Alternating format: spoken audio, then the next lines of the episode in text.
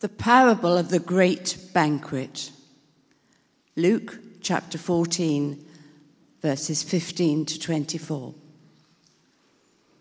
When one of those at the table with him heard this, he said to Jesus, Blessed is the one who will eat at the feast in the kingdom of God.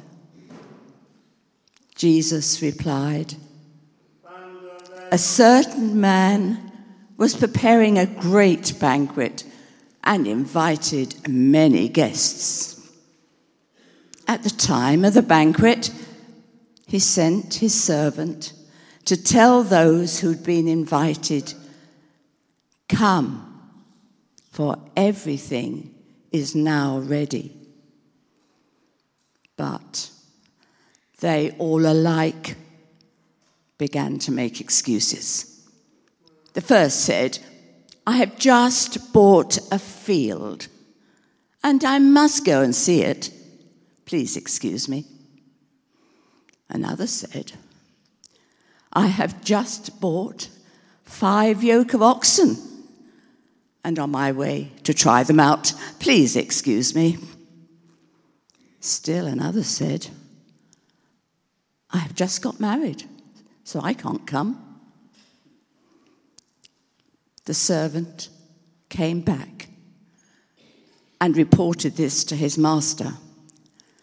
Then the owner of the house became angry and ordered his servant, Go quickly into the streets and alleys of the town and bring in the poor, the crippled, the blind, and the lame. Sir, the servant said, What you ordered has been done, but there is still room. Then the master told his servant, Go out to the roads and country lanes and compel them to come in, so that my house will be full. I tell you, not one of those who were invited will get a taste of my banquet. This is the word of the Lord. Thanks be to God. Sometimes God speaks to us most clearly when we are right at the end of the line, when we've got nothing in the tank, when we're overtaken by life, when we're overwhelmed.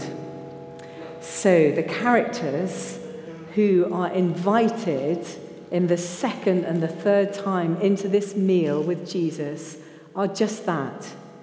They are right on the outside of life. And Jesus says, Come in.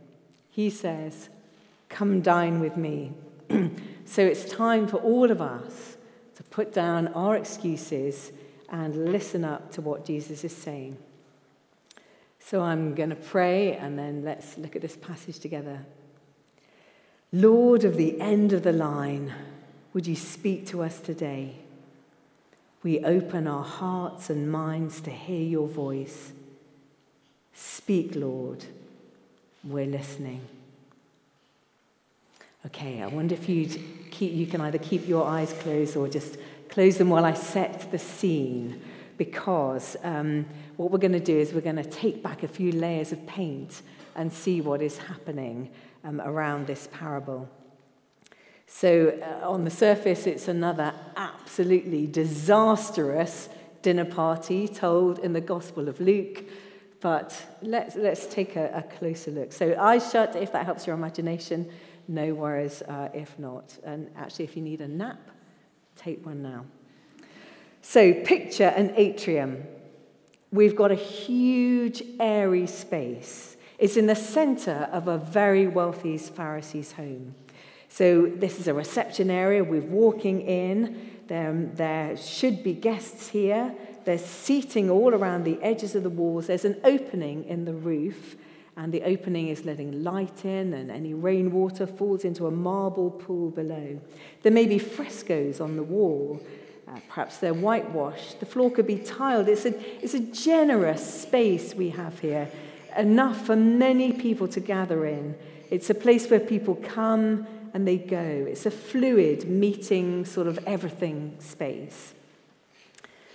Beyond that, we walk into a dining room in this Pharisee's house, but this is much smaller. There's only a few couches there, maybe three or four. Remember the wedding feast from last week, where just a few people came to sit close to Jesus? Well, they would have been in this kind of inner sanctuary, the dining room of the day, those folk who were asked to move out of the way, because hierarchy was crucial in Jesus' day, and it was a part of dining. So when Jesus says, Come dine with me, it's a very loaded thing. Okay, so if you were the lowest of the low, you'd be out on the street, or the servants would never sit down. But if you're one of the honoured guests, you're right in this beautiful plush dining room. So we're thinking Taverna vibe. It's hot, it's dusty, the servants are doing their very best to keep the dust down as they lay the tables. We've got a lovely smell of cooking, the aroma of herbs and spices, maybe capers, cumin, saffron, coriander, mint. And there is the anticipation of a party. Think fiesta. Okay, things are ready. The host claps his hands and the servants go out to invite everybody. So if you haven't got your eyes open, you can open them now. Um, it's going to be a great occasion, but as we open our eyes, the space remains empty. What has happened? This is cancel culture in Jesus' day in style.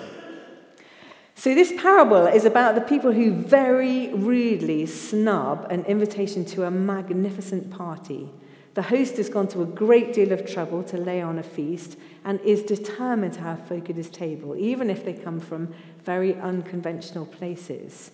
The original guests rule themselves out. So, um, God, a little aside here, has an amazing sense of humour because today's passage is called Excuses, Excuses. And um, less than two weeks ago, I had a knee operation. So um, I am one of the lame. so there's absolutely no hope of me thinking straight or, you know, when I was trying to sort of write this, I wrote it before the operation and then looked at it the other day and thought, oh, that's terrible. Put it all in the bin, started again. But I do think that if there was ever an excuse not to look at this passage and not to stand here this morning, I've got it. Okay, so in the realm of excuses, excuses, what are we not stepping into the Jesus world for? So I'm just going to ask you, like me, put the excuses down. We're going to zoom in on the characters of this story. So we know about the host, he's a generous man. So, what about the excuse makers? Okay, here comes the first. Well, I bought a piece of land. Adrian, that was just magnificently read, thank you. And I must go out and see it. Please accept my apologies. Well, it's unusual, isn't it? There's a great party going on, and you just got to check out a piece of land. And it doesn't always work translating first century into today's culture, but this is a very, very rough guess. Um, artistic license, let's say we've just moved house.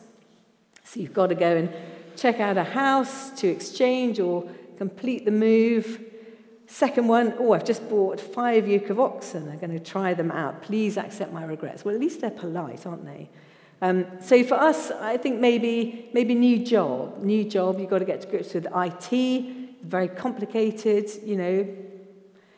So these people would have accepted the initial invitation, and the excuses are laughable. So in Jesus' day, he's telling this parable. The excuses are completely laughable because nobody would ever buy a piece of land without having seen it. Nobody would ever buy their oxen without having tried them out first. Um, and then the third, oh, I've just got married, therefore I can't come. It's a little blunt. Um, but by the letter of the law set out in Deuteronomy, actually being newly married was an excuse.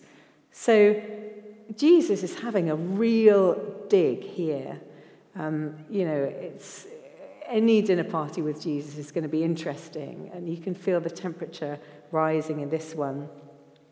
So we can see the arms of hospitality are thrown open wide, but not just to the first set of disadvantaged folk, the second set, the first new set, the poor, the blind, the crippled, the lame, don't even fill, you know, one of the rooms. So again, the servant is sent out to the next. He wants the atrium filled as well. Come on in, he says. Come dine with me, he says.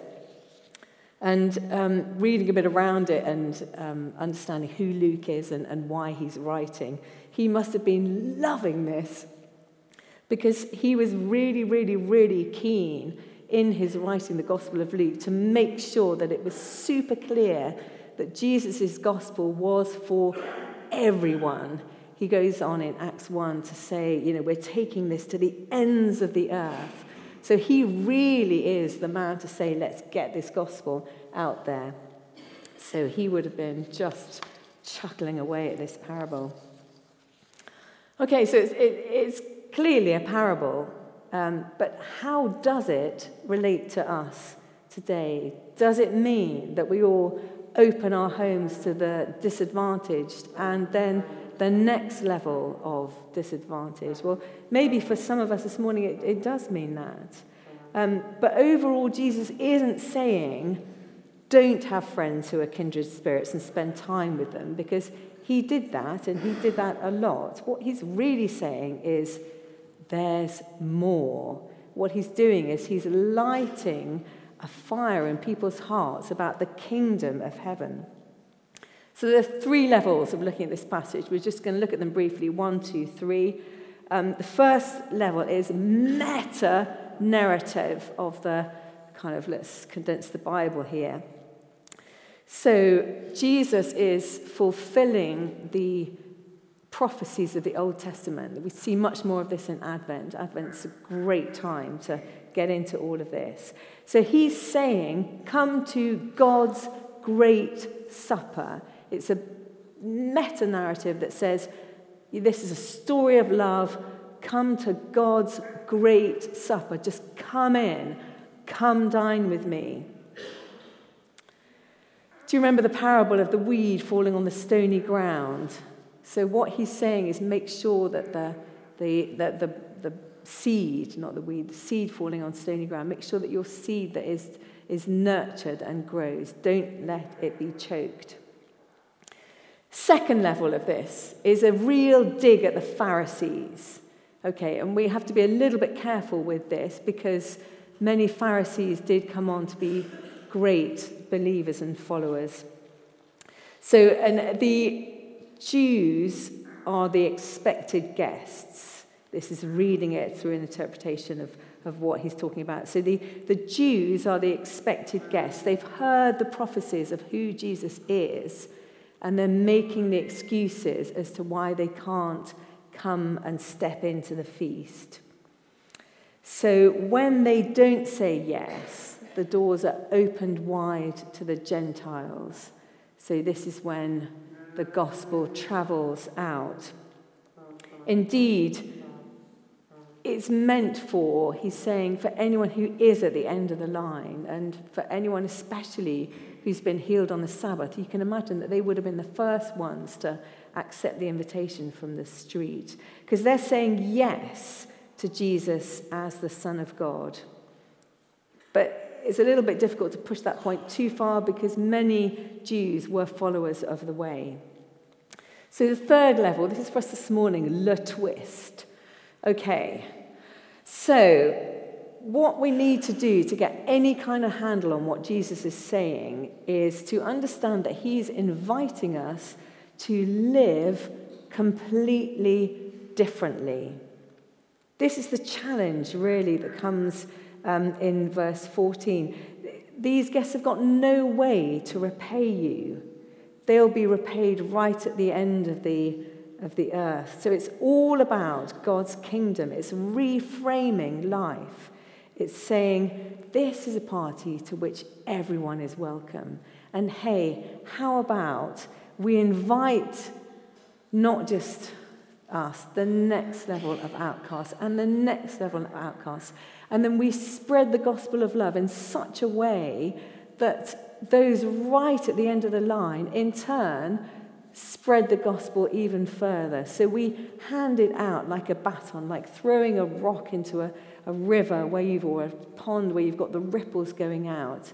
How do we empower those at the end of the line to spread the good news? Difficult because some of us may be at the end of the line ourselves. So if, if that's us, then we just say, Lord, I just want to come in. I just want to sit with you. Come to me, all of you who are burdened and weary, and I will give you rest, says Jesus. I often um, think about the hope that comes with all of this as the creed. Um, often think about the creed as you do on a perhaps daily basis. Um, but an extract from it I believe in Jesus Christ, his only Son, our Lord. I believe in the Holy Spirit. Holy Spirit Day, yes, they're Alpha. Amen, Lord. The communion of saints, the forgiveness of sins, the resurrection of the body, and the life everlasting. This is the hope to which Jesus is calling us. This is the kingdom. When he says, Come dine with me, he says, Come and live under a banner of hope.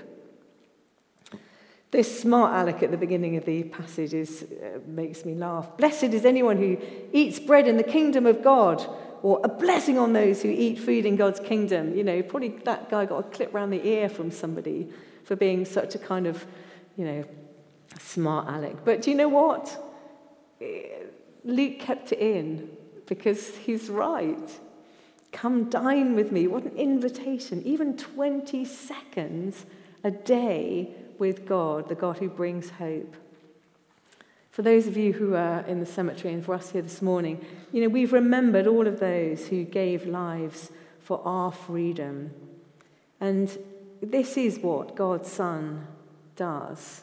So he gives us access to the Father so that we can spend moments every day with the Father.